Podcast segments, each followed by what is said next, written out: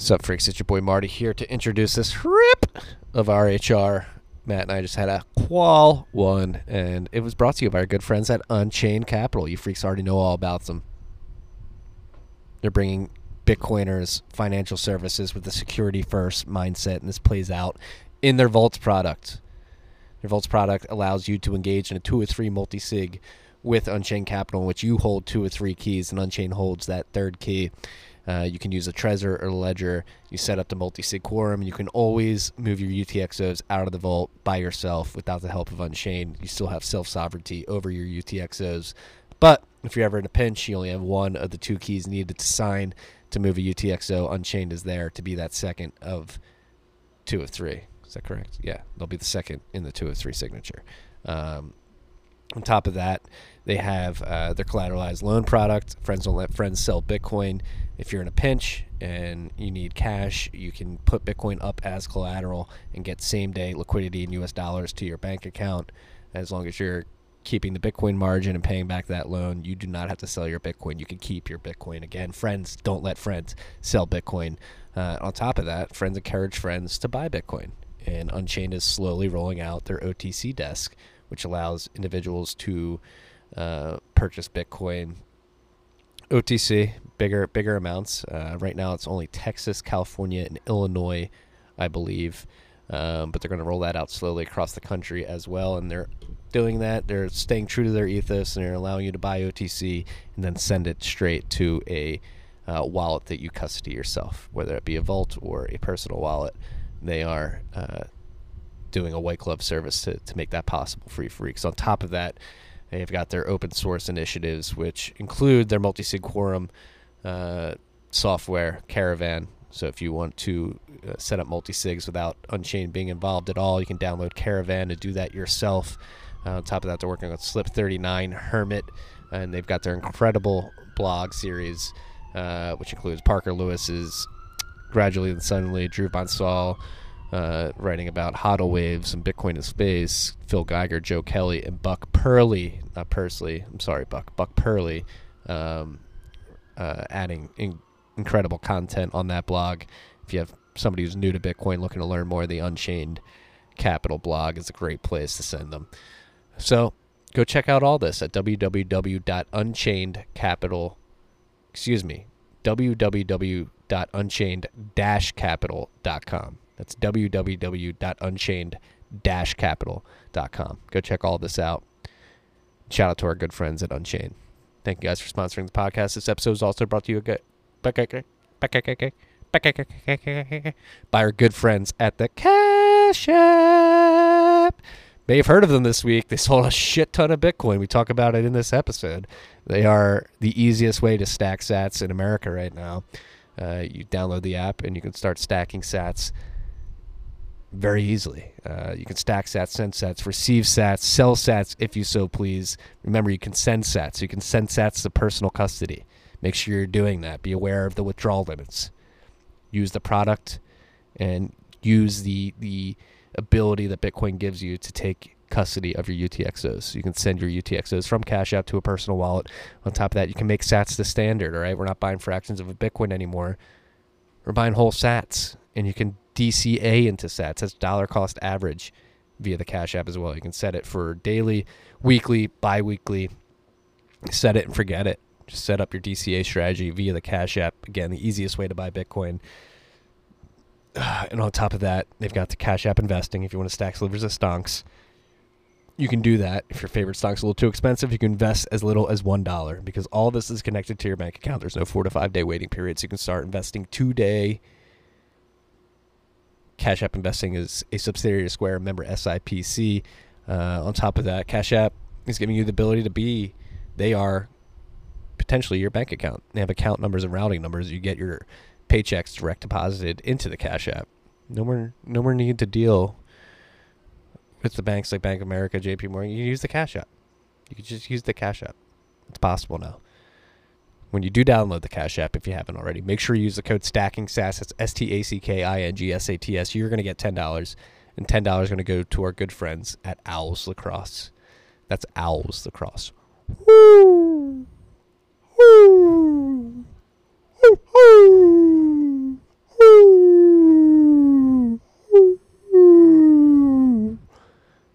Use the code STACKINGSATS, download the Cash App, and enjoy this rip of Rabbit Hole Recap. Love you, freaks. Tiki.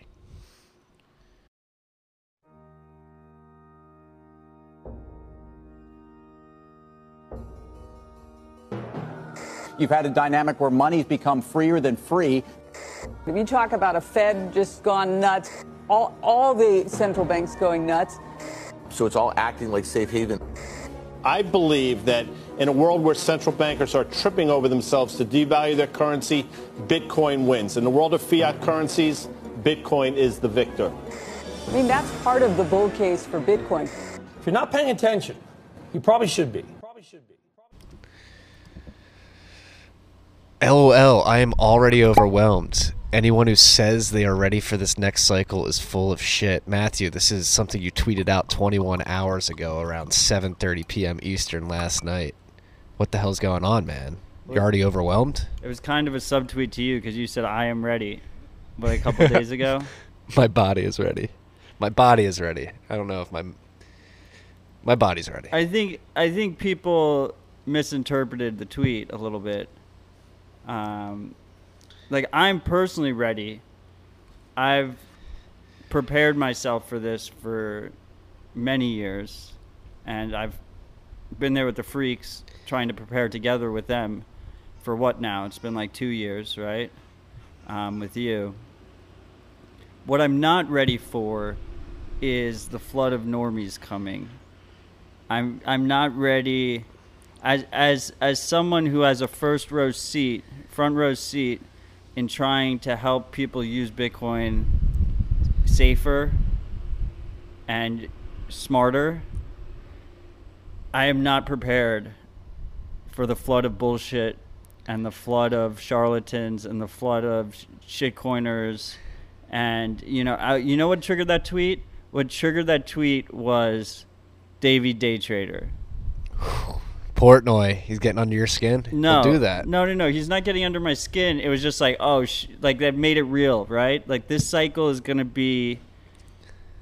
It's not gonna be like other cycles in the past. It's gonna be at a scale that's way, way crazier, right? Yeah, I mean, last last bull run, he hopped in towards the tail end. Uh, and now we're just. This is 2016. We're basically in the 2016 equivalent of last cycle. Yeah. And then there's like other big accounts that were like, I just bought my first Bitcoin and shit that like I've never heard of, you know, just like random ass normie accounts. And it's just, I, I don't think, I, I think people don't realize, you know, like in 2015, the price was like one, it dropped to 150, right?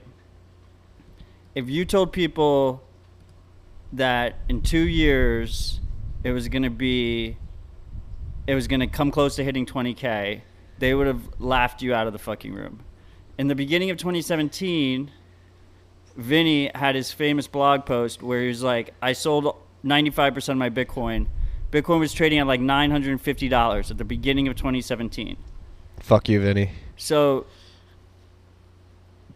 you know, Bitcoin has a tendency that if, if you don't if you don't stay humble, it will humble you. You know, it will it will catch you off guard and and you will get wrecked. So I just I am ready, but I'm not ready. You know what I mean? I know what you mean. Nah, I had this. Uh, it was my cousin's birthday last night. We went out on the town. Uh, there's probably like 15 of us separated through two tables. One of girls' table and a boys' table. I was at the boys' table, obviously.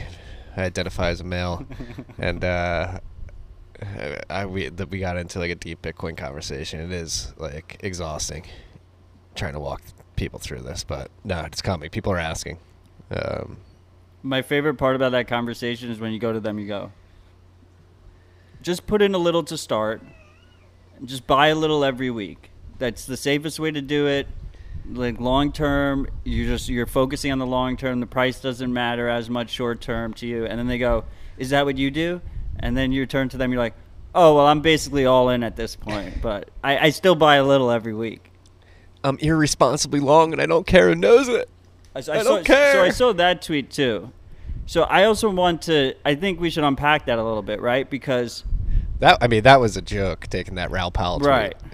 I just thought of that Sally uh, Fields quote in my head. I thought that was a good good play on that. But here's the thing, right? Is there's there's different levels here. Like when I say stay humble, first of all, it's not in reference to dunking on Bitcoin deniers. Like everyone loves dunking on Bitcoin deniers. It's a favorite pastime of me. I go around stamping people's tweets in the bear market. Like what the fuck? Obviously. There's different levels to it. Like if if if you're close to all in, but you're you're controlling your own keys and you're not using leverage and you don't have a lot of debt, ideally no debt, like that's way more humble than if you're like doing a 50x long on BitMEX and they're custodying all of your coins, right? And like we saw in our March 12th, the people who weren't humble, the people that had a lot of leverage and who weren't thinking long term, they got friends of ours. absolutely wrecked, right? Yeah. So, like, just because, just because you have a very large Bitcoin allocation and percentage of, of your total net worth, doesn't necessarily mean it's the most irresponsible play. Uh, you know what I'm saying? Like, I, I don't think there's way more ir- irresponsible things you can do in terms of Bitcoin, and, and, and especially when shitcoins get involved. Yeah, that was a very nuanced answer. No, I agree. Um, I like to think I fall into the former category of the two you laid out earlier. That Raoul Pal, And- that Raoul Pal fucking tweet was crazy, right? He was like, "What did he say?" me. He was like, "At this point, I feel like you shouldn't even invest in any other asset. You should just invest in Bitcoin." I don't.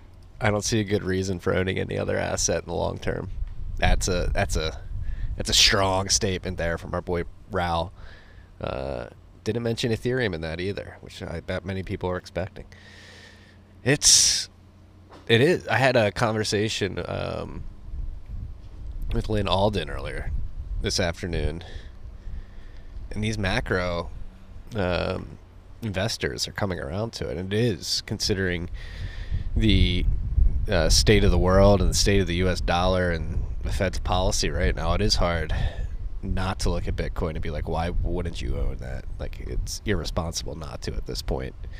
It's, I mean, we're gonna get we got plenty of topics that reinforce this idea, but there's there's Pandora's box is wide open, and I think at this point in time, it is glaringly clear it's not closing. Bitcoin's not going anywhere.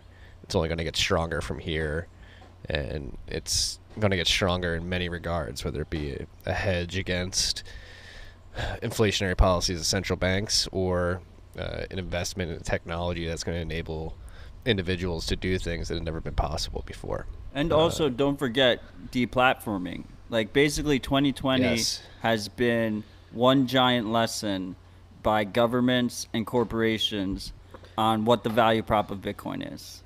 Like if you didn't realize before 2020, you probably realize it now. Yeah, it's getting absurd. The uh, things that are getting censored, the people are getting deplatformed at this point. I mean, we we've been saying it's it's inevitable. We'll probably be deplatformed at some point for wrong think. So I hope you guys are enjoying this podcast while it lasts. Well, the nice thing about Bitcoin circles is when you get deplatformed, you get the deplatformed bump. So remember when like Pomp uh, like broke the rules of the iTunes store, and he was like, "They're trying to censor Bitcoin," and got the pump out of that. That was a nice growth hack. That was a nice growth hack by Pomp. Pomp's good at that. What are you What are you drinking today, Marty? I've got uh, some Austin East Ciders Brut Super Dry Cider. Only 100 calories. Uh, 4.2% alcohol by volume. I have Oban Little Bay, Scotch, single malt, courtesy of freak Peter McCormack, who uh, mailed it to me. So thank you, Peter, whoever you are out there. Appreciate you. Hey, Peter sounds like a nice guy. It's a very, very generous gift. He's figuring it out. uh, yeah, man, it's exciting times. We're gonna pop to Clark Moody's dashboard. Clark Moody, the episode will drop tomorrow. I was hoping it would drop on Monday, but had uh, had some holdups there. We're good to go now, though. Finally confirmed. Um, We're in a What do you- race. we're racing who? Clark Moody's pod needed to get approved for another uh, another podcast as well. Oh, really? Yeah. Oh shit. We're in a race. Listen to them both. Clark is great. Yes, he Uh, is. It's it's with Daniel Prince. He just recorded with Daniel Prince. I also just recorded with Daniel Prince. That's how I know. Yeah, we went deep with Clark. We uh, we hit a lot of to- we hit a lot of topics. Got a little dark at points. Got very optimistic at points. I think you guys are gonna like it. And what I like, and a lot of the topic of the conversation was this dashboard, which right now is reporting that the Bitcoin price is eleven thousand eight hundred sixty-four dollars, hovering right below that twelve thousand dollar range. Uh, market cap right now is two hundred nineteen point six billion. Um, the GPT GBTC premium, excuse me, is twenty one point eight percent, climbing a little bit, and closer to that twenty five percent, which is it has hit before in the past. Hasn't gotten as high as forty percent at some points. What stat is this? The GBTC premium, Yeah, I think it's gone even higher than that. In 2017, it was got crazy. yeah, Um, uh, I, what's the? What did you say the market cap is? 220 billion.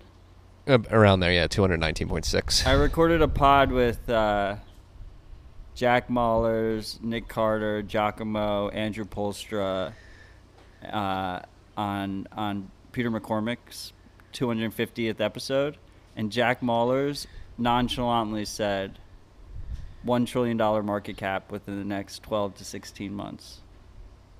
Would not be surprised. So at what is that? That's five x.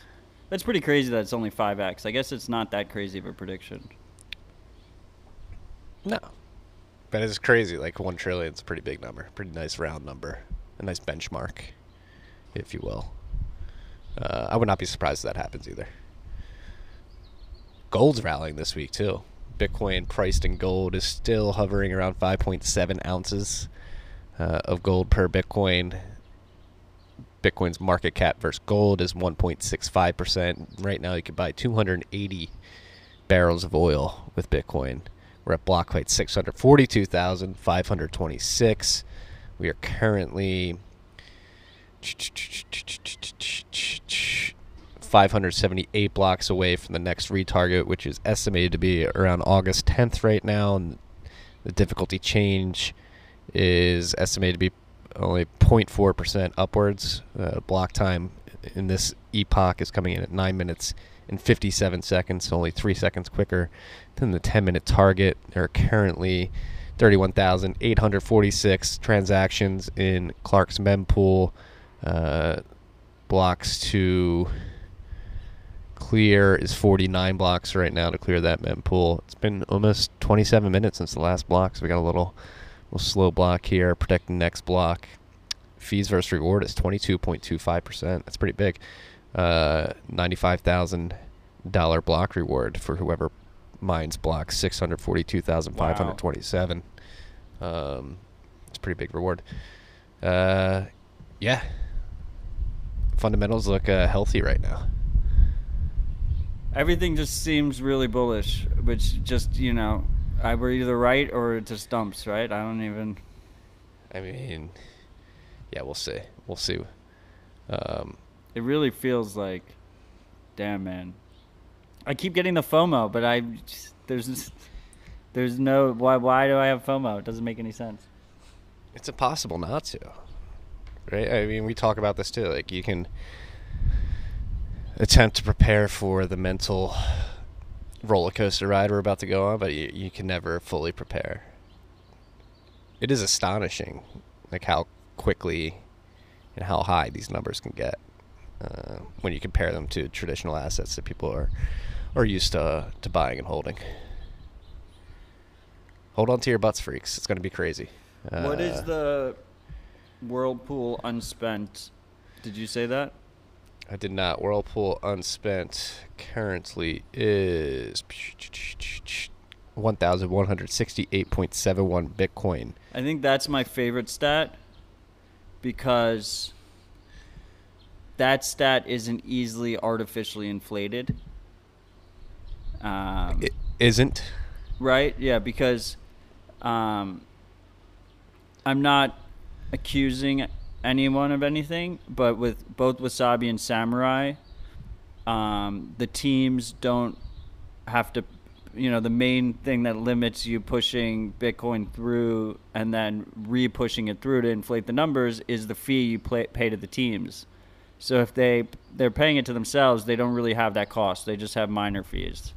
Uh, so, but with unspent capacity, you you know you can't really do that because if you try and feed it back through as a new TX zero, uh, then it, it, unspent capacity stays neutral. So it's a uh, it's, I think it's my favorite stat in the whirlpool category. It's pretty healthy, right? It seems like it's It's kind of flat look- around. Yeah, that's what I was right? It's- It's like slowly increasing, right? yeah. Um, I mean, and it's also important with minor fees going up, right? Because that unspent capacity is is the capacity that doesn't have to pay minor fees anymore, that are already in Whirlpool pre high fee environment.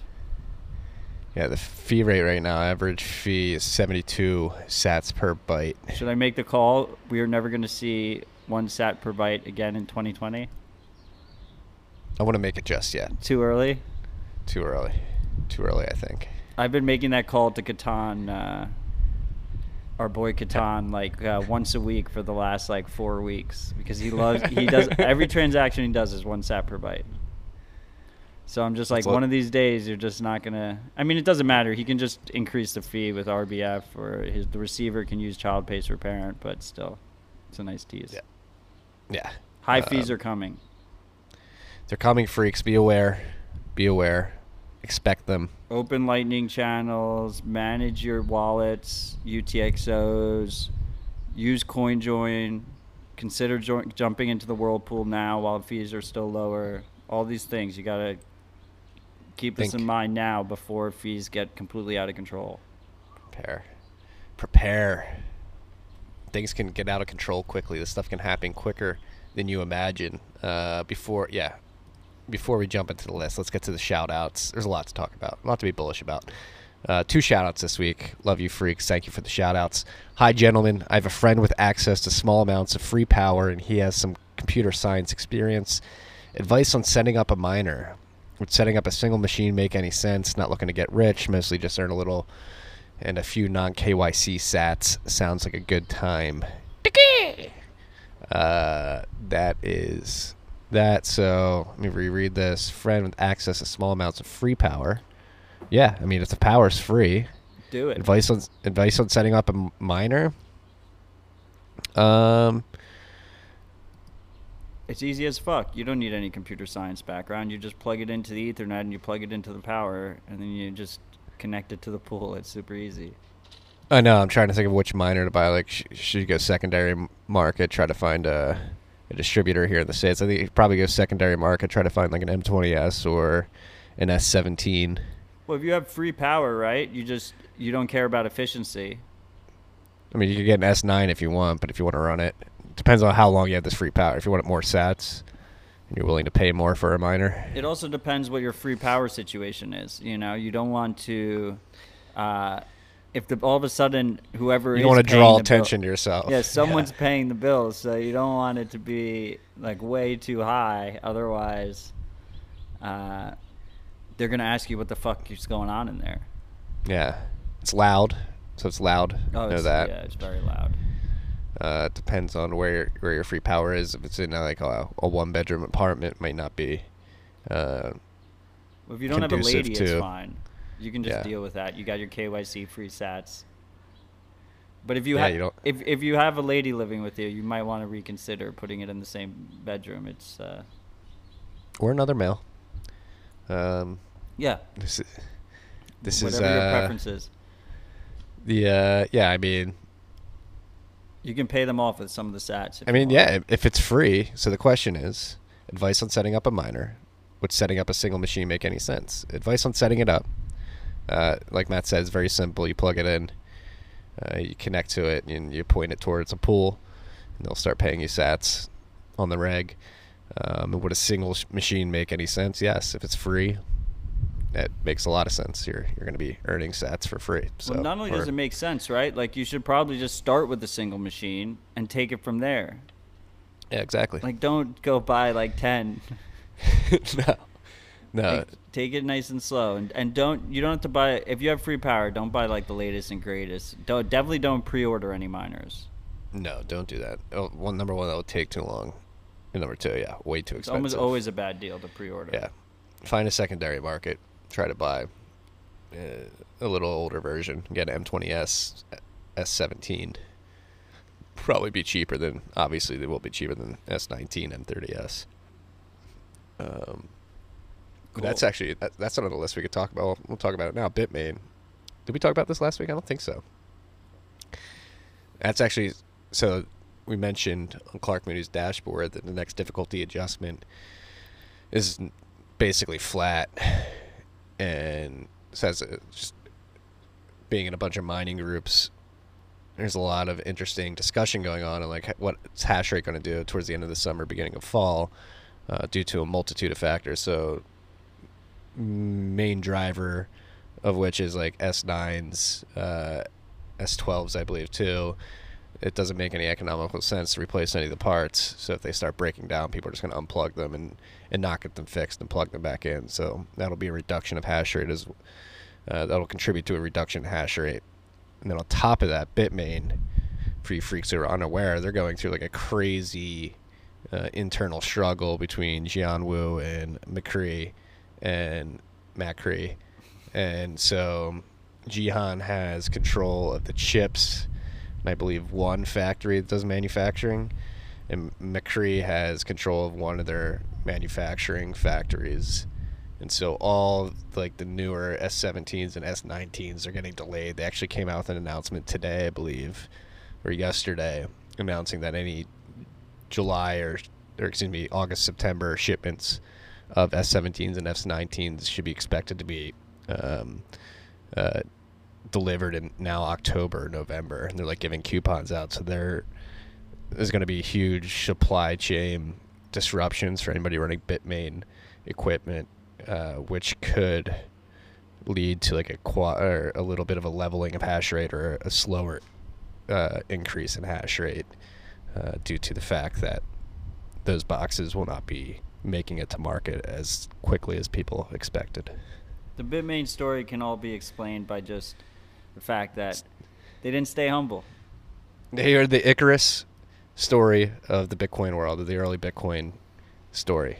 Bitmain is Icarus. They could have done incredible things and, and run a very good business. They flew too close to the sun, and now they're falling to earth. And uh, WhatsMiner, MicroBT, uh, I think is going to blow past them in terms of professionalism and quality of product. But you know what? I think, like, the whole reason they were the juggernaut they were was because they just went balls to the wall in the bear, market to begin with. So they never really ever did. They they never there was never a conservative Bitmain, you know. They just they just burnt out. It was like they the reason they achieved the success they achieved was because of that strategy, and that was the same reason they failed ultimately. You know, so it is what Well, it is. But they were That's never the they were crazy never part. humble. They haven't completely failed yet. It's like, oof. But there's so again, it's a splitting of two factions, and this splitting has literally split up their ability to actually produce these machines and bring them to market. So, Well, it's uh, more than that too, right? Because isn't WhatsMiner uh, like ex ex Bitmain guys? yeah, the um, Zhang, the guy who I believe it's Zhang. I could be wrong on his last name, Doctor Zhang. He he designed the chip for the S9. And then he split off and made his own company, right? Yeah, he, he's founder of MicroBT, and he's designing the M20s, M30s. So those machines, I mean, we've seen this in, in the field too. We we actually at Great American Mining sort of took that bet. We're like, hey, if this guy's going to start his own company and he designed the S9, we should probably be buying his machines. So we're all all of our operations use uh, WhatsMiners, and it's turned out to be an incredible decision. We've been running for what nine months straight. We haven't had one minor failure yet. One M20s. We're running M20s right now predominantly. We haven't had one. That's impressive, fail. especially since they're like on site. Yeah, They're not like in managed warehouses. No, they've been and they've been through winters with negative forty, uh, a winter with negative forty three degrees Fahrenheit, and this summer What is that in Celsius, Marty? I have no idea, thirty three. Uh, For our Negative. international listeners. I have no idea. um, and uh, now I got up to like 102 at some point this summer too. For they're just international listeners, it's very cold. Very cold. very cold, very cold. Um, yeah, so we're very happy with that. And if you talk to other miners running S17s, uh, particularly S19s a little better, but S17s have had a relatively high failure rate. Some batches like with like 33% failing, which is pretty terrible. Doesn't get much Yeah. worse than that. No, that's a huge Any higher than that, huge and you're just talking about recalls. Exactly. Um, my apparently, yeah, they uh, their heat sinks on some batches of the S17 that completely fucked up, and so uh, that's why they have the high failure rate there. Um, so be aware. Be aware. WhatsMiner? I think will be will be the leader in the mining world in the next three to four years, earliest, um, or latest, I would say. Uh, all right, second shout out from our boy Real Bitcoin Granny on Twitter at Real Bitcoin Granny. All right, chaps, who wants it? Real Bitcoin Granny here to shamelessly shill TFTC Rabbit Hole recap. This shit is essential, freaks. Shout out to Uncle fucking Marty and Matt Odell. TFTC RHR, share this shit. Be prepared to be ignored. Tell everyone to give a fuck about TFTC. Fix the money, fix the world. Stay humble, stack sats. I'm mad as hell and I'm not going to take it anymore because I motherfucking don't have to take it anymore because I Bitcoin.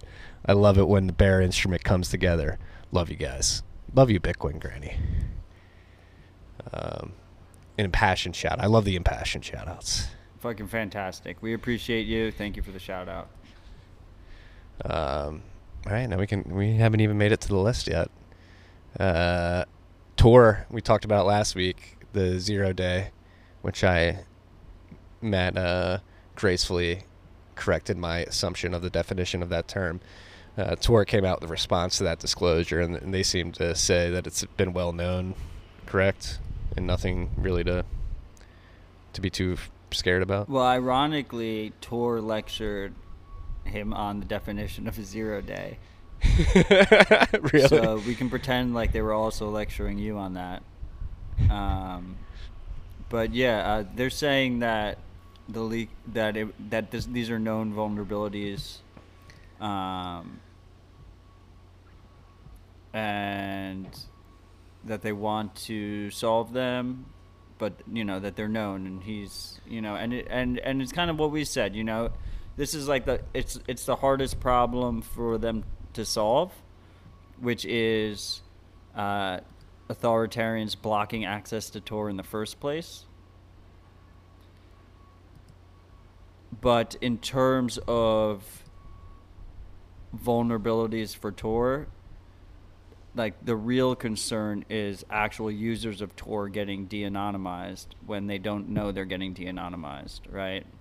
yeah. Um, obviously, if you're in an authoritarian country, you don't want them to know you're using Tor. So it's definitely a concern. Uh, I'm, not, I'm not trying to dismiss it, but anyway, you can read Tor's. We, we're, we're linking Tor's response here. Um, some people weren't satisfied with it. They want them to fix it. Uh, I assume they want to fix it. It seems like they want to fix it.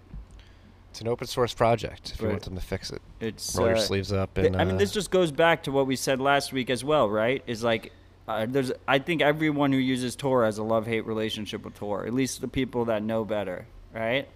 Is like we absolutely need this shit, but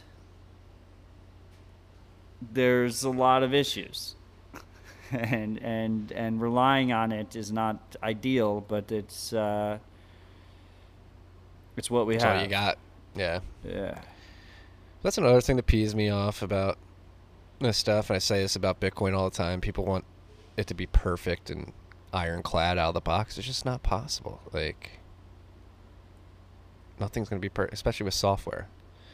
Yeah, look, talk to software, like, hopefully we have alternatives you know it would be nice like there's there's there's there's some like there's like i2p there's ZeroNet there's there's alternatives that are that are out there that are being worked worked on you know Uh, just when you compare all the trade-offs, Tor right now is the best of the options. You know, and I, I say that with uh, a solemn face, and Marty can see it. Yeah. But yeah, we'll we'll see how it plays out. We need more options. We, we privacy on the internet is extremely difficult. Um, I, I I just on this note, you know, we talk a lot about the dangers of KYC. I don't think people really fully comprehend how much data they're leaking when they're not using a VPN in terms of their IP address. And it's less so for people who live in cities. But if you live in a small town and it's only a town of like 1,500 people and you're broadcasting to the world which town you live in, uh, it, even if you're not a sophisticated actor who can figure out exactly whose IP address belongs to who, not only can you track this single user across the internet, but you can tell which town of 1,500 people they live in. And when you start to think about it in those kind of terms, like this is one of the things that worries me about Bitcoin when you know people compare it to the internet because I do think there's a lot of comparisons there. I mean, some of the comparisons fall flat, um, but the internet never really hit its goal of being properly censorship resistant and private, right?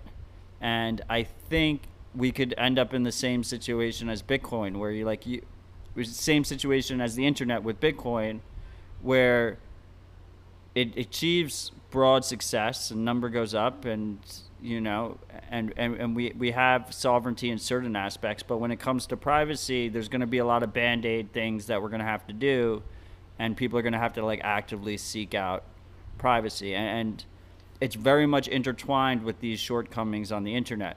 Like i wonder i was thinking about this the other day. I bet you that if you talk about the top three governments in terms of capabilities, so US, China, Russia, they probably know like 90% of Bitcoin users' IP addresses. They probably got that information. We talk about KYC a lot, but they probably have that information. Even if you were completely fine on like the network level, which no one really is, very few people are. You post a Bitcoin address here, you post something here, you download an app here, stuff like that. Like so it's it's it's it's just something that every Bitcoiner should constantly be thinking about. I'm optimistic it's going to get better. Some of don't know, I read about today, RGB is like a second, third layer protocol for NFTs and other such things and uh, interesting smart contracting capabilities. And they're going to be using zero knowledge proofs. So that'll enable some cool stuff. RGB on Lightning. Yeah. Apparently, they launched that. That flew under the radar. They launched that uh, in implementation like over a month ago. I just caught it today. Saw Bob McElrath talk about it on Twitter, so I decided to write about it in the bed.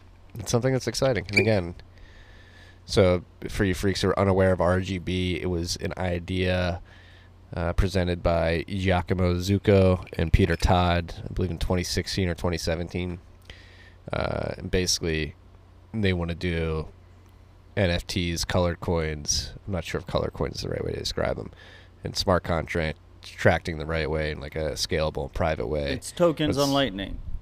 It's tokens on Lightning, but like tokens done the right way, if you will. Like they're actually scalable. Um, Scalable tokens. Yeah, I mean you're not clogging a whole blockchain with all that, with crypto kitties and shit like that. If you want it, like that's the something crypto that kitties will be on Lightning instead. apparently, and I've said this in the past. Like I have no, at least at this point, like no desire to use or hold NFTs. You you like them in gaming. Uh, yeah, I me think they're like kind of interesting in gaming, right? Yeah, me personally, like, yeah, yeah. But if people want them, they're coming to Bitcoin. That's good. And I like I so- see the tether value prop. I just Yeah. I think there's a lot of trade-offs and risks there that people don't account for, and I, I What do you mean? I don't think they're advertised well. for RGB. No, no, no, no, no. With with asset-backed tokens, Oh yeah. When you have a centralized third party that is enforcing it behind the scenes, it doesn't really matter what the security model is. Well, that's the interesting part about RGB. Uh, there's no centralized party. Individual users hold the states of their specific. No, but if you have Tether, engagement. if you have Tether on RGB or whatever, if you have a Oh, Tether yes. token on Lightning, then then the, you're trusting that the Tether company is holding dollars in a bank account somewhere, or 100% like- true. or Bitcoin Yes. backing it or whatever. Yes, yes, yes. Agreed. Um, but you can set up the mechanics. But that's what I'm saying. It doesn't matter. Like it could be on Dogecoin. Like the security model doesn't matter because the the the what you actually care about isn't you know a 51% attack or something. What you care about is is Tether actually you're trusting the Tether Solvent. corporation. Yeah. Yeah. Do you trust Tether? No, no, I've never trusted Tether. Where did Bitfinex go? Is he still floating around? I don't know. He blocked me and he deleted all of our back and forths, so it's really frustrating. I spent way too much time arguing with him years ago, Uh. years ago, about how he said Tether collapsing was gonna crash the price of Bitcoin. So Hasn't happened yet. Um, even if Tether collapsed, it wouldn't crash the price of Bitcoin. It makes no sense. The logic does not flow. Because where would you run if Tether was collapsing? You'd run right into fucking censorship-resistant money. right. and it would result in a price pump. Makes no sense. hey, stop. Stop making so much sense, Matt. You're thinking too clearly. Oh, that reminds me. Stop. You're telling me to stop. Stop and Decrypt is not a real person. It's Gregory Maxwell's sock puppet. So just to And make a that sh- make that clear, like that is. it- and he's a dear friend of ours. Greg Maxwell is a dear friend of ours. We're gonna have him on the podcast one day. Greg, can't wait. I know you're listening. Um, staying on disclosures. Tor had a response to last week's disclosure. Uh, a couple days ago, uh, Monarch, is that how you pronounce it? Monarch? No idea. M O N O K H. Monarch? If they wanted us to pronounce it correctly, they would have chosen a different name.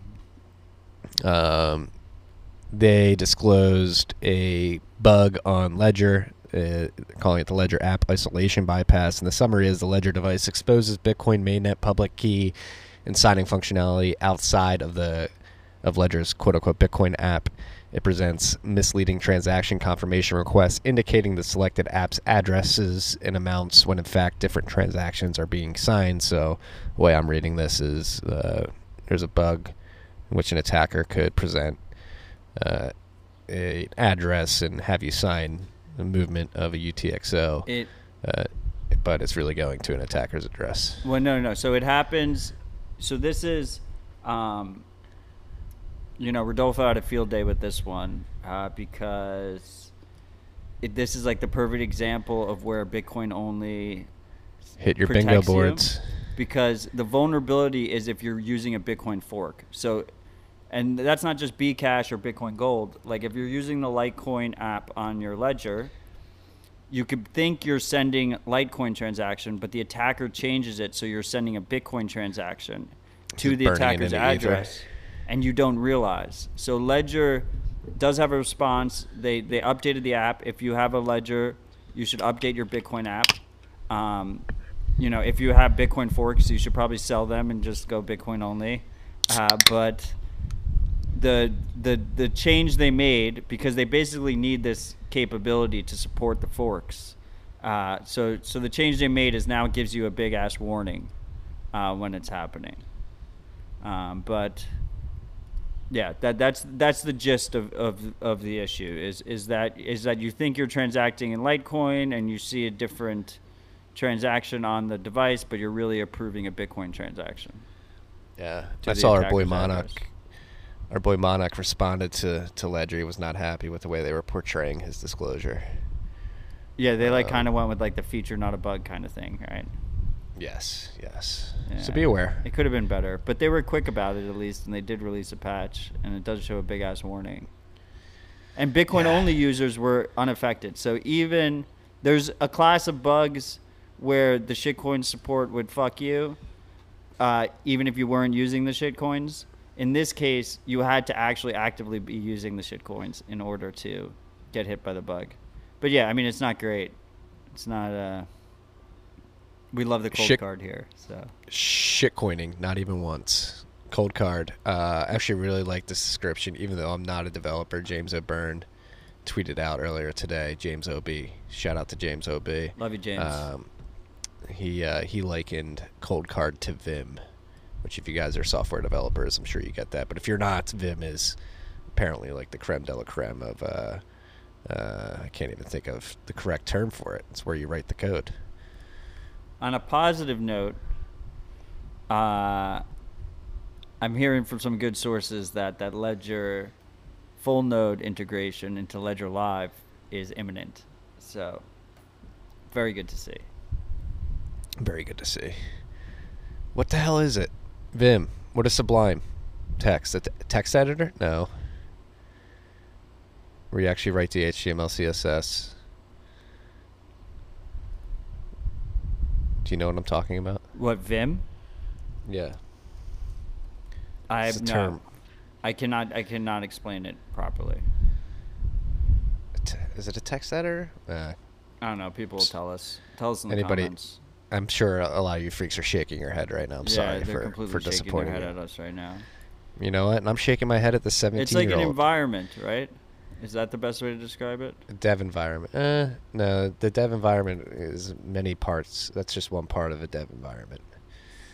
Um, yeah. Vim is is an editor language, is what they they call it. Yes. Yeah. Text editor. I think I was right there. Um, Its initial dis- release was 1991. yeah. It's a term terminal emulator.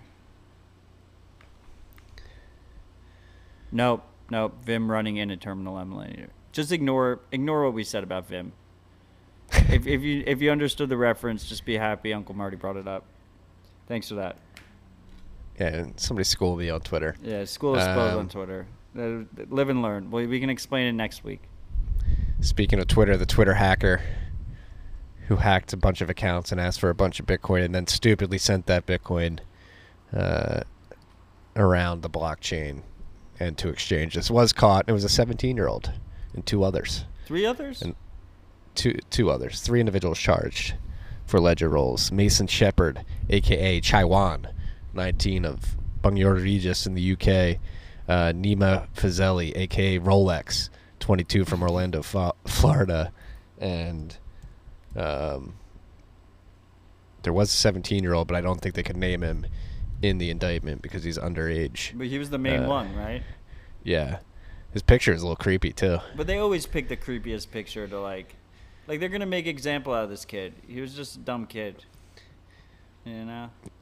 Yeah. Uh, light slap on the wrist. There, he's probably going to get hired to the NSA or some shit. No, dude's gonna get like, they're gonna throw the fucking book at him. And Really? he didn't even make that much money. You know? He could have done so much harm. Look at what our boy Nick Carter was saying. Like Nick was like, he was like, thermonuclear war. This is a state attack. Like gonna be. And like meanwhile, this like 17 year old kid who, by the way, what they do is they sell like the high the the like the high quality Instagram and like Twitter names and stuff. Reply All had I never listened to this podcast, but someone sent me an episode of it. It's a very mainstream podcast, and it was about what these guys do, which is is they they basically like sim swap people to take like high profile uh, Instagram names and Twitter names, and then they sell them. Um, and they all operate on Discord, and Discord isn't encrypted. Uh, so so that's what this this these kids were and they like stumbled onto this twitter exploit and it makes a lot of sense that they didn't realize what like they didn't realize what kind of power they had right we saw it gradually get more go to more big accounts right like it was it was the smaller crypto accounts first It started I hate with saying uh, crypto but it was crypto accounts they weren't bitcoin accounts yeah, it was who was it? AngeloBTC was the first yeah, one. I guess to he's? Bitcoin, but then it went to like CZ and the exchanges and CoinDesk, um, and then it moved to Biden got hit right, and Obama Yeah, got hit. Biden, Obama. That's why they're gonna throw the book at him. But really, Obama. I would say is if if okay, let's agree that a lot of damage could have been done here that wasn't done because high profile accounts got access. And you know, going down Nick's logic, it could start thermonuclear war or worse, uh, or worse. I don't know if it gets worse than that or less than that. Uh, I don't think it gets any. I don't think it gets any worse. I think you got to punish Twitter too, right? Like Uh, Twitter is directly liable for this shit. How did they let their their fucking god mode that they shouldn't even fucking had in the first place get accessed by a 17 year old kid? Like what? Like this guy wasn't like a super hacker. Like he got admin privileges, and that that was Yeah, it. they, they should be hiring him. I don't even know if he was that talented. I'm not. I'm not. I'm not going to go that far to say they should hire him. But if they're gonna if they're gonna throw the book at this kid, and I'm saying this as a Twitter shareholder, they should throw the book at Twitter as well. Ooh, ooh, ooh, Mac getting a little feisty there. Fuck, like fuck that shit. It's ridiculous. I hate when they just like throw the book at people. Like that and like, and well, sh- shout out to this kid because he leaked the admin controls at Twitter, and it's like obvious they're shadow banning threads and shadow banning people and topics, and well, we all knew uh, that. I know we knew it, but we knew it as we had the in- intuition that it was happening. Pretty obvious. Yeah, but now you have full blown p- proof that it's possible. Um, yeah. Ah, man, I hope. I mean, wasted potential. Hey, you young freaks out there, you know what? Use your powers for good. And if you're gonna hack Twitter and get Bitcoin, make sure you throw it right into Whirlpool. Well, not even that, dude. Just if you used any kind of logic, instead of asking for a Bitcoin scam address thing, where he's like, send one Bitcoin, I'll send you two Bitcoin. all you had to do was just send a single tweet from like like Biden's account that's like, when I become president. I'm gonna make Bitcoin the national currency, and then go 100x on BitMEX, and then he would have had a bunch of clean money that he made without having to take anything, and it, it would have been way more profitable. Hey, you young freaks out there. Don't don't tell them to do this. Do not do not do anything illegal, freaks. Be good. Be good.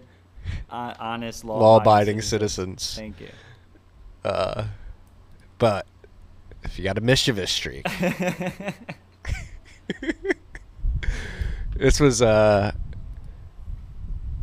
a panel that you held. You you've been getting a lot of tick on Bitcoin Magazine. The panels, uh, threat of KYC. I like those between- guys. The between- Bitcoin oh, mag guys are good. I love them too. Uh, was this a frustrating panel for you to uh, Ragnar verse? Well, you know, I'm not. I my moderator hat is a new hat. I this is was literally the first time I ever did a. I first time I was. I guess I've I've run panels for Bitcoin Magazine in the past, like two or three times. Um, but I'm I'm not used to doing that. I'm used to just like speaking my mind. So I had a little trouble, uh, not speaking my mind. And uh, to be honest, I, I I think I did speak a lot. It's probably too much. Uh, Hey, you live and you learn. but I appreciate them having me. I'm learning. I'm trying to get better at the role. I appreciate Ragnar coming on. I appreciate Parker Lewis coming on. Disclosure: uh, Unchained Capital is a sponsor of the podcast, which I did disclose before the panel as well. But everyone should go listen to that. I did appreciate that. So Bitcoin Magazine threw like a Bitcoin Independence Day for August 1st um, because of uh, UASF SegWit activation, um, the anniversary of that. And they only had three panels, and one of them was on the dangers of KYC. So I think just the fact that we were having that conversation on, on that platform uh, is a massive deal. Uh, we do have the link in the show notes, but also at the end, at the end, the Bitcoin Magazine team did like a little roundtable, uh, and David Bailey was there, and they they talked about some very interesting things about how like permissionless payments have taken a back seat uh, because it got kind of got taboo because the B cashers were all about it. But like Bitcoiners, like it's they're not mutually exclusive. You know, like it can be a good store of value and a good for censorship resistant payments. Like we like both need to exist. You need to be able to spend it at some point. Yeah, I don't think that's why the whole like Hardo from both factions, the Hardo stance is like it's got to be all. Yeah, it's straw men on both sides. Yeah, So I think we kind of navigated it pretty well. Uh, KYC is a threat, but I, I would just say that KYC is a threat for everything we do. yeah. It's, not, just Bitcoin. KYC surrounds our lives. Marty KYC'd in order to to have the subscription to the Zoom, you know, or his is boss did. No, I did. I'm go. my own boss. Um, the uh, no, that's like that's a very good point to make. Like KYC all over is a threat to us, and like people, for some reason, oh, Bitcoin's money, and you want to be able to spend it at some point. So I, I understand why there's so much focus on KYC Bitcoin, particularly. But the point I'm trying to get to is we need to. And I've said this plenty of times. We need to like start fighting against this stuff. Like it is arduous, it is dangerous, and it's proven to be ineffectual. And then actually, the biggest perpetrators of the crimes that these regulations are supposed to be stopping get away with it anyway, and they they get handheld by the institutions that are implementing it for the plebs, and they just let the people doing the big crimes get away with it. So all bullshit. Fight back against KYC. Fight back against AMLD5. Destroy FATFA. Fucking destroy It's all these effective. unelected bureaucrats. The criminals are doing it anyway. They use stolen KYC info. The rich people don't. It doesn't apply to them. Uh, so it's it's it's it's all bullshit. It's all bullshit, and it's just a way to control. And we do, but we do see more pushback on it in the communities where KYC historically hasn't been there, right? And the two big ones, or I guess the three big ones, I would I would point out are Bitcoin because we didn't have KYC in the past. Guns is a big one. Like in the gun communities, like if you have to get like registered and put on like a state list to buy your gun, like some people say that's not a real gun. Like you're not a real gun owner. Um, and then phones. Like it is really difficult now to get a phone without tying your they they and a lot of it is like this light KYC bullshit. Oh, renew like automatically, like s- subscribe even though it's prepaid, stuff like that. Like add an email address, add all this stuff, but it's creeping in everywhere. Fight back. Speak up. It's all fucked. They don't give a fuck about you, freaks. They don't give a fuck about you. They're only trying to make your life harder. Can you hear the construction that's happening next door? I cannot. Okay, good. I'm not gonna get up then. Close the, close the window. All right. We're already almost an hour in. The list is very long, but it's made up of a lot of uh, software updates. So I'm just going to run through these if you freaks are Wait, before we do that, RoninDojo is on the OC Bitcoin Network uh, in Oh, their yeah. full node spotlight. So go check that out. We have a, a link to that. That was, that's a video. Very good. Was Likewhoa on that one? Uh, no, he was not. Shout out to Likewhoa anyway. I fucking love that dude. Yeah, he's great. love to New York from this New Yorker. Um, all right, software updates. If you're running any of these softwares, pay attention to the version numbers and where you should be updated if you like to stay up to date on the latest version. Bitcoin Core version 0.20.1 was dropped. Uh, Ride the Lightning version 0.8.3 beta was dropped. ACINQ Phoenix version 1.3.2 was dropped. C-Lightning version 0.9.0 was dropped. Raspberry Blitz version 1.6 was dropped. Uh, can I pause you here for a sec? I'm gonna go through them, then we'll go back and Okay, talk about go. like Thanks. highlights. nix-bitcoin version 0.0.12 was dropped. BlueWallet version 5.5.2 was dropped. BlueWallet Desktop Alpha was dropped. Specter version 0.6.0 uh, was dropped. Wasabi version 1.1.12 was dropped. Coldcard version 3.1.8 was dropped.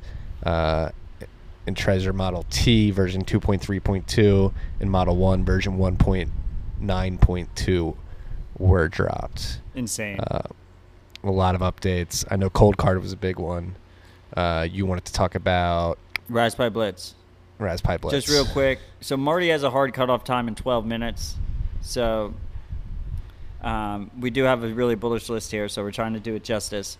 Uh, so I'm just going to be really quick here. Raspberry Blitz 1.6. The big thing here is IPT IP IP2Tor, which we've discussed previously on the podcast, which allows you to broadcast. Um, you, you basically tunnel your Tor connection through a virtual private server so that you can hit ClearNet peers. And that's really important specifically for BTCPay Server because then you're now you're actually able to run BTCPay Server in your home or in your office, um, while while people that aren't running Tor can access it, which is the majority of people, uh, without broadcasting your IP address and your location to the rest of the world. So that's a, that's a really big update there. Um, BlueWallet Desktop is only Mac, so that's something to keep in mind, and it is an alpha. I have not tested it out yet.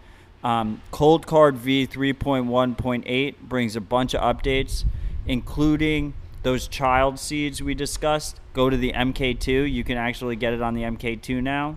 Um, I mean, I think you should just get an MK3, but if you have an MK2, now you have that feature. Um, Lily Wallet, I, I, I, I tested out Lily Wallet's new upcoming update today. Um, and it is fucking. I, I tested out with Kevin Mulcrone, who we had on the podcast. It is fucking fantastic. He added support for both the Trezor and the Ledger to Lily. Um, th- I think it comes out next week, uh, and he added. If you if you freaks remember, Lily right now can't do air gapped Coldcard. Now it can do air gapped Coldcard. So I did a multi sig transaction with him through the internet where I was completely on my Coldpower, which Rodolfo sent me. Rodolfo, after the Lily episode, got mad at me that I didn't have a Coldcard to test with. So he sent me a Coldcard and a Coldpower. So shout out to him. The Coldpower is fucking sick. This, you know, you attach it to the nine volt battery. It is So dope. the fucking dopest thing ever. Um, so anyway, the the upcoming Lily wallet is gonna be like we we only kind of have it on the list. I'm just teasing it, but it, it's we're close. It needs full node support, but we're very close to user friendly multisig. We're not there yet. User friendly self sovereign multisig, but we're we're almost Five and a half. Five and a half months. Wait, five and a half months. There you go. I believe it was two weeks ago that you said six months. Yeah, that's good. We can discount it two weeks now. Um, another update or a launch. Lightning Networks came out with Lightning Terminal, uh, which is pretty dope. Your home for Lightning liquidity. Uh, so it's a, a browser-based, self-hosted dashboard for the products that Lightning Labs is putting out, uh, particularly Lightning Loop. Um, so it allows you to to manage your channels in a very UX friendly way um, in the browser, but you're self-hosting it again. Uh, so it's pretty cool. Uh, they have a demo. We'll, we'll obviously link to the update. It's lit. Shout out to our good friend Jamal James, uh, who worked on that product particularly, uh, and that's why they hired him for good UX UI design. I closed that window. I I just they just decided to just do massive construction next door. I don't know what the fuck's going on. Um, did you see this Rude Fox Burrow? Yeah, this looks pretty dope. Um, So like- basically, it's like, a software library you put on a Raspberry or another single board computer, and it's for wallets, right? it like walks you through using dice rolls to create the randomness to create your seed. And what he did really well is is actually like the UX around showing you that you're actually using the dice rolls, right? Because it's like I'm rolling dice, I'm entering it, but is that actually is that actually what's creating um, Entropy. Yeah, my randomness, and and that's at BJD W E C K BJD Weck on Twitter, and I, I think this is pretty cool. I like it. Shout out to BJD Weck. Um, this month in Bitcoin privacy, our girl Janine has been dropping that monthly uh, uh, blog post on GitHub, if you will. I don't. I don't want to degrade it by calling it a blog post. She's just It's like a journal. cl- I think it's a journal yeah. Journal's a much better description. Uh, so or like a monthly got newsletter. She's got that. She's got 13 top stories pertaining to, to privacy and and Bitcoin. Uh, any, everything from the IRS seeking to trace privacy coins to the Fourth Amendment lawsuit against the IRS to the Ledger data breach, breach Snort Taproot activation. Um, so go check that out. What's really Obviously- cool about that is that it's an open GitHub repo. So if you follow it through the month, you can see her adding stories as you go. So definitely go check that out. Shout out to Janine. Uh, another Bitcoin journal hosted on GitHub, Words, um, came out. The July issue came out, and our good friend, um, Joe Rogers. got Joe Rogers. Joe Rogers is running that. Um, One of us remembered. I remember. I had Rogers in my head. I was trying to get the first name. I got you. I, Uh, that happens to me all the time. uh, so that's out, and that's a great collection of, of the best content that was put out. Uh, shout out to Joe, has been putting that together for some time now. Um, so if you ever are like looking for Bitcoin content that's more recent and you Written have some time, written, yes, And I like his business model. You can download a paywalled PDF or uh, like a e uh, an e-reader version uh, if you want, or you can just read it for free on GitHub. not too shabby. Uh, what else do we have here? Phew. Our boy Bitcoin Q and A on another RHR this time for his ten steps to your first non KYC Bitcoin using HODL HODL. Um, so he walks you through how to use the HODL HODL exchange and and get Bitcoin in an non KYC fashion. Um, again, I mean this dude's just putting out incredible. Uh, explainers and walkthroughs if you guys are interested in using I HODL HODL, technically not supposed to use in the in the United States. And again, I'm not going to say you should do this or would advise you to do this, but if you use a VPN, you may be able to skirt that. Please be Um, law-abiding citizens. Hodl hodl is Yes, awesome. Yes. Uh, shout out to the Human Rights Foundation. This is pretty dope. Uh, they hooked up three devs with one Bitcoin grants each. Uh, one of which our good friend Evan Kaloudis was the recipient They're of. the all other our two. boys. Yeah, they all are. Um, uh, only one has been on the podcast. Open Uh, Arms has been on the podcast. Oh, two two have been on the podcast. I forgot and it was fully Open Arms. noted. I know you're listening. When podcast? Yes, Fontaine, when podcast. Two of three have been on the podcast. Yeah, so openoms. Open Open openoms, Fontaine, and Evan Kaloudis were the recipients of those. And I saw Evan uh, paid that forward, and he created uh, some uh, bounties for for Zeus. He used like sixty percent of it for the bounties. Yeah. So if you're looking to make some Bitcoin and want to help out with the Zeus project, you could do that. And then Matt already mentioned uh, Fontaine's working on Fully Node, and then openoms, obviously, if you listen to that episode, uh, working on RaspiBlitz and JoinMarket. Uh, I love that I call him fully noted. It's because he operates under two NIMs. He just tweets out of both like it's him because they are both um, staying on the dev grants, OKCoin funds, Marco Falk, Falke, Falke, I'm pretty sure, uh, has been uh, doing an incredible job of maintaining the core repository um, and a bunch of other stuff. So he joins uh, good two other TFTC alumnus and, and Fabian Jahr and Amiti Uttarwar as recipients of grants from OKCoin. Shout out to OKCoin. 2020, the year of Bitcoin developer grants. Fucking love it. It's Did you fucking see, uh, in right now. Did you see Niha's post today? And I think uh, that started like a, a very interesting conversation. And I think we should probably mention it too. Is it is incredible to see all these developers and core developers specifically getting funded. Uh, one thing to keep in mind though is uh, you have to balance the funding of stuff that adds new code to the code base with uh, funding of people who are reviewing existing code uh, of, the, of the core code base, reviewing. We're not even just funding. Like we need more reviewers, right? Like that's what James Yeah. was trying to say in his thread. Yeah, exactly. Um, I mean, look, So that's what we're trying to hit with BitcoinDevlist.com. We're trying to hit like the tertiary, and that's all P2P, which is great. yeah. Um, yeah, Bitcoin Dev List. If you uh, if you sponsor Dev on there, they'll they'll DM you and say thank you. It's and if cool. you're a dev, just submit a PR and I will fucking merge that shit. Let's get it going. And if you're into UX, we have this new we Dennis put up this new tag system. So we can put you all under UX. So you can go to Bitcoin Devlist slash tag slash UX and just all UX designers will be there. So just everyone we want I just want it to be like a massive portal of everyone accepting donations that are that is working on Bitcoin development. Okay, so don't don't be shy. Submit your shit. Thank you. I thought we needed Gitcoin to do this stuff, dude. You- Yeah, yeah. I mean, we, we need a we need a some shit token. Devin sent us, man. They're all skewed. Uh, huge news of the week.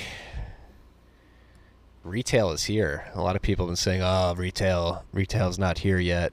Cash App announced their, I mean, well, actually their Q2 uh, report got got leaked. Square's Q2 report, uh, and obviously in that is Cash App's numbers in the second quarter. Wait, they have their had earnings not officially been released yet? they were released, but they got leaked a day early. Oh. Um, I'm pretty sure.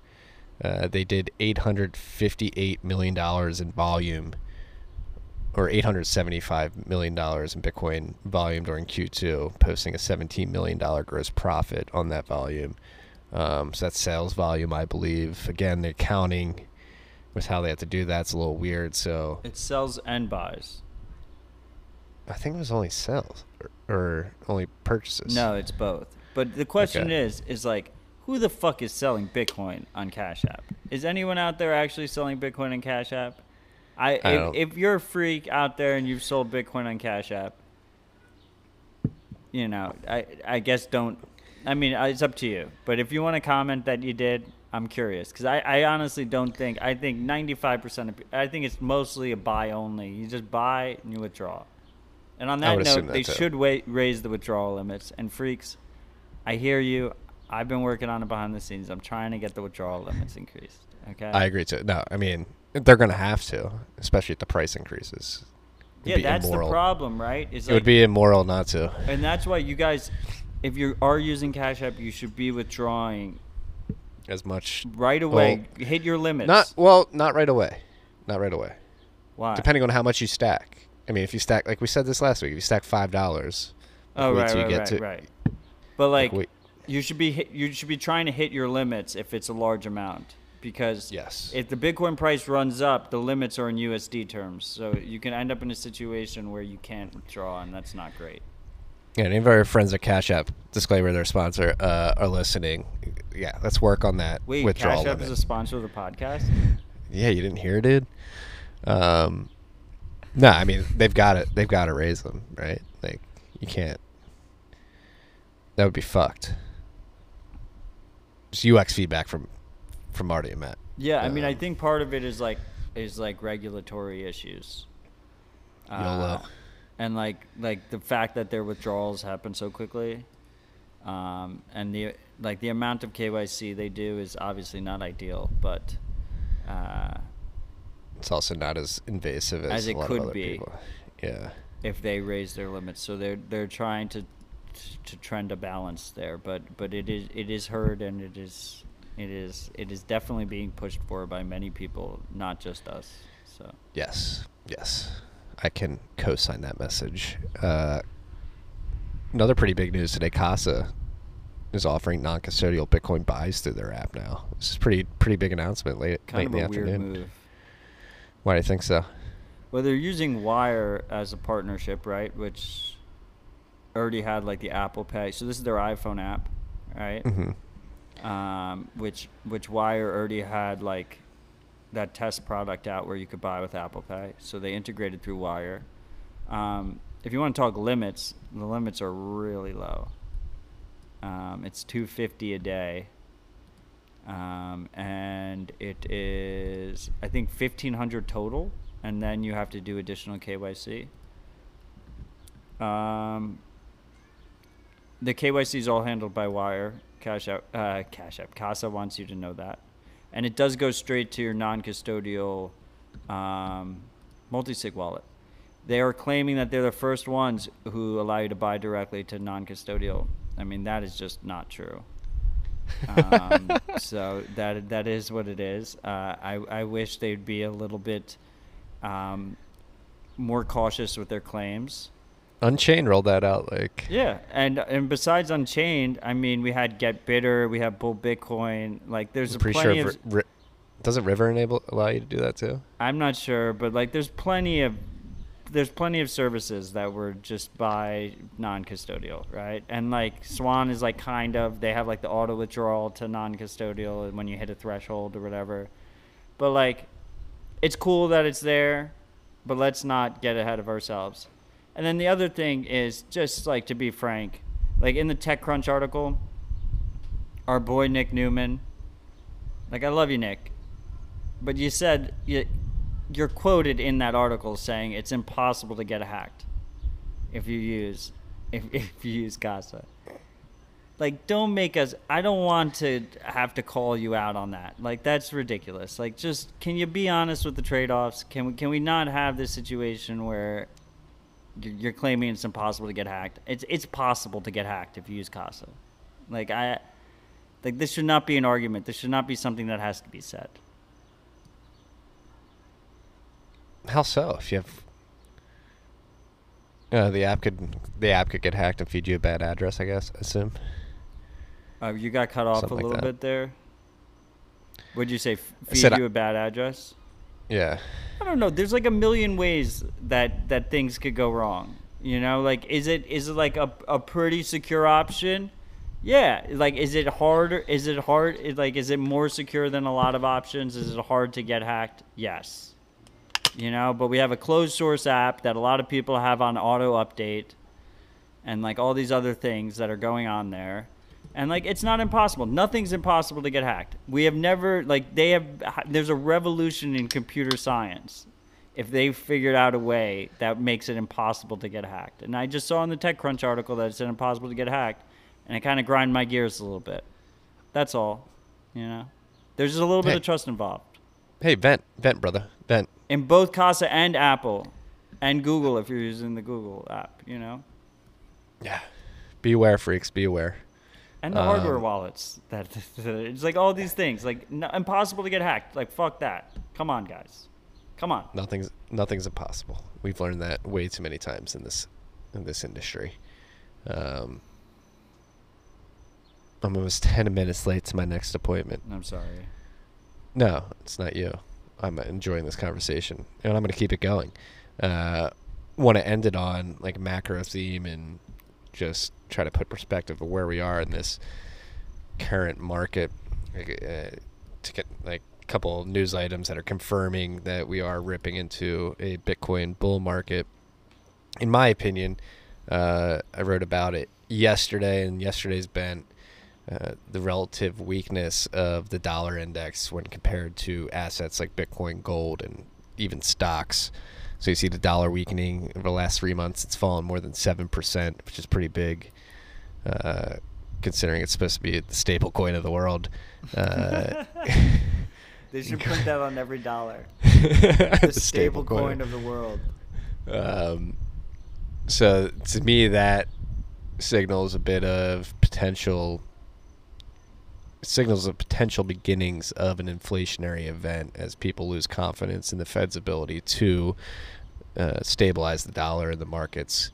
And again, I've written about this and we've talked about it on this podcast many times throughout the last four or five months. Is uh, the Fed's printing in conjunction with the shutdown of the economy, um, the increase in unemployment um, paychecks and the amount that are coming in the paychecks, the airdrops, the Trump bucks, the PPP loans. Seems like an environment for uh, inflation. The Fed is already coming out and saying they want to overshoot inflation. I think it's already here. So that's the point I'm trying to make. The dollar index has fallen significantly over the course of the summer. Uh, obviously, gold broke $2,000, which was a huge psychological barrier for that market. Bitcoin broke out of the 11.5 range. Um, stocks are at Nasdaq's at all-time highs. The tech stocks are going crazy, and in years in hyper, I don't, I'm not saying this is going to be hyperinflation. I'm saying inflationary event, but in other inflationary events throughout history, we've seen stock markets rally pretty high. You got to start with inflation before hyperinflation. Yes. Um, Gradually, so- then suddenly. Yes, but to compound that too, like uh, shout out to Matt Walsh from Castle Island VC, uh, and on the On the Brink podcast, he pointed out yesterday morning that last week MicroStrategy, which is a publicly traded company, IT and consulting company, I believe, announced in their quarterly earnings report that they're going to start moving some of their cash balance into harder assets like gold and Bitcoin, uh, which was a very interesting uh, development. And to be completely frank, if you go look at MicroStrategy's stock price and the history of the company, they're not uh, not the most reputable I never heard company. of them before.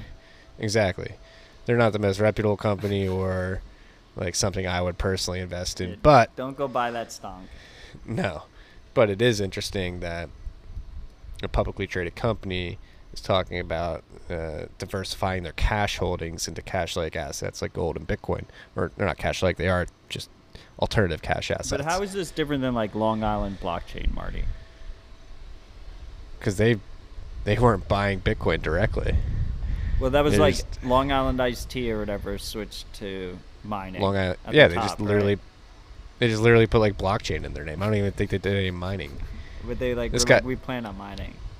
Yeah, this is different because that was a company strategy where, from my understanding, MicroStrategy's company strategy is not changing. They're going to stick to their core competencies, whatever they may be, We don't know what they Um, are, right? and they're just shifting around capital in their balance sheet to hedge potential inflation of the dollar, which they said in their in their um, quarterly earnings The report. The real question so is, what does Apple do? They have so much cash on their balance sheet. they have like a trillion dollars worth of cash or something like that. It's crazy. Um, yeah. So be on the lookout for that. Yeah, a lot of Tim people. Apple's listening. You should buy some Bitcoin. Tim Apple. Uh, Tim, hey, I know you're listening, Tim. You got to be wary of your shareholders. You're running a huge corporation, using like five of your products right now. You can't fuck it up. You got to buy some Bitcoin. Marty, before we go today, can we talk about how you created a Gemini account and set up a treasure for Davey Day Trader, and he doesn't remember where his seat is or that he even had a Gemini account? I, I saw you tweet underneath him, search in your Gmail for Gemini, and you have, you have an account. Um, yes, we could talk about this. I did help Dave because he admitted he's owned Bitcoin before, and He has no idea where it is. He- well, he lost the wallet I set him up with, obviously, or maybe he could be lying. That's the thing about Dave. Dave knows how to lean into content and recognizes opportunities for for quality content, viral content. He does a very good job at pushing the right buttons, and he may be playing dumb. I wouldn't be surprised if he is. He may not be though. He he may genuinely have forgotten. His life has gotten pretty crazy over the last three years. I mean, he definitely knows he has a Gemini account, right? I would hope so. I mean, he- has to know that he did buy Bitcoin in the past. Like, how else would you have gotten it on the wallet that you lost? Um, yeah, I, uh, I, uh, looking back in retrospect, though, maybe I shouldn't have set him up with a Trezor. Um, maybe it was too advanced for him at the moment. Maybe you have to take your audience in consideration. Uh, but I did. Like, I'll hand up. Like, there's a video of him like holding up a Trezor, like in 2017. He's like, "I'm in Bitcoin." It's like Mario or whatever. That that video, he recorded that right after I set him up with his Trezor, and I. To be clear, freaks, I gave many disclaimers like don't lose this, don't lose your seed, don't let anybody see your seed, like lock it up, forget about it, like in a place Well, where he you forgot about it. He did. I mean, like So lock it up in a place poor that you- advice, Marty. maybe it was. Maybe well, he took it literally. Where I was like, just forget that. Um, forget that you can move this Bitcoin and sell it. Just like keep it here and and hold it. Uh, yeah, yeah. Seems to have lost it. Maybe he didn't. Maybe he did. But Dave, if you do find that treasure and you don't know your pin uh, or passphrase or or have your seed, I don't think you put a passphrase on it. Definitely didn't put a Um, passphrase on it. uh, you're lucky because it was uh, an older version of Trezor that can be hacked, and if you still have physical, Well, they all can be hacked if you don't have a passphrase. yeah. So if you still have physical access to that, Dave, and you're listening to this podcast, uh, and you just forgot your pin or something, we can get your Bitcoin back. Was it a Trezor Model 1 or a Trezor T? Model One? Okay, so it was like a little shield like device with two buttons on the front, Dave. So just uh, if you find that, we can hack into it. Or we can get we can get someone to hack into it.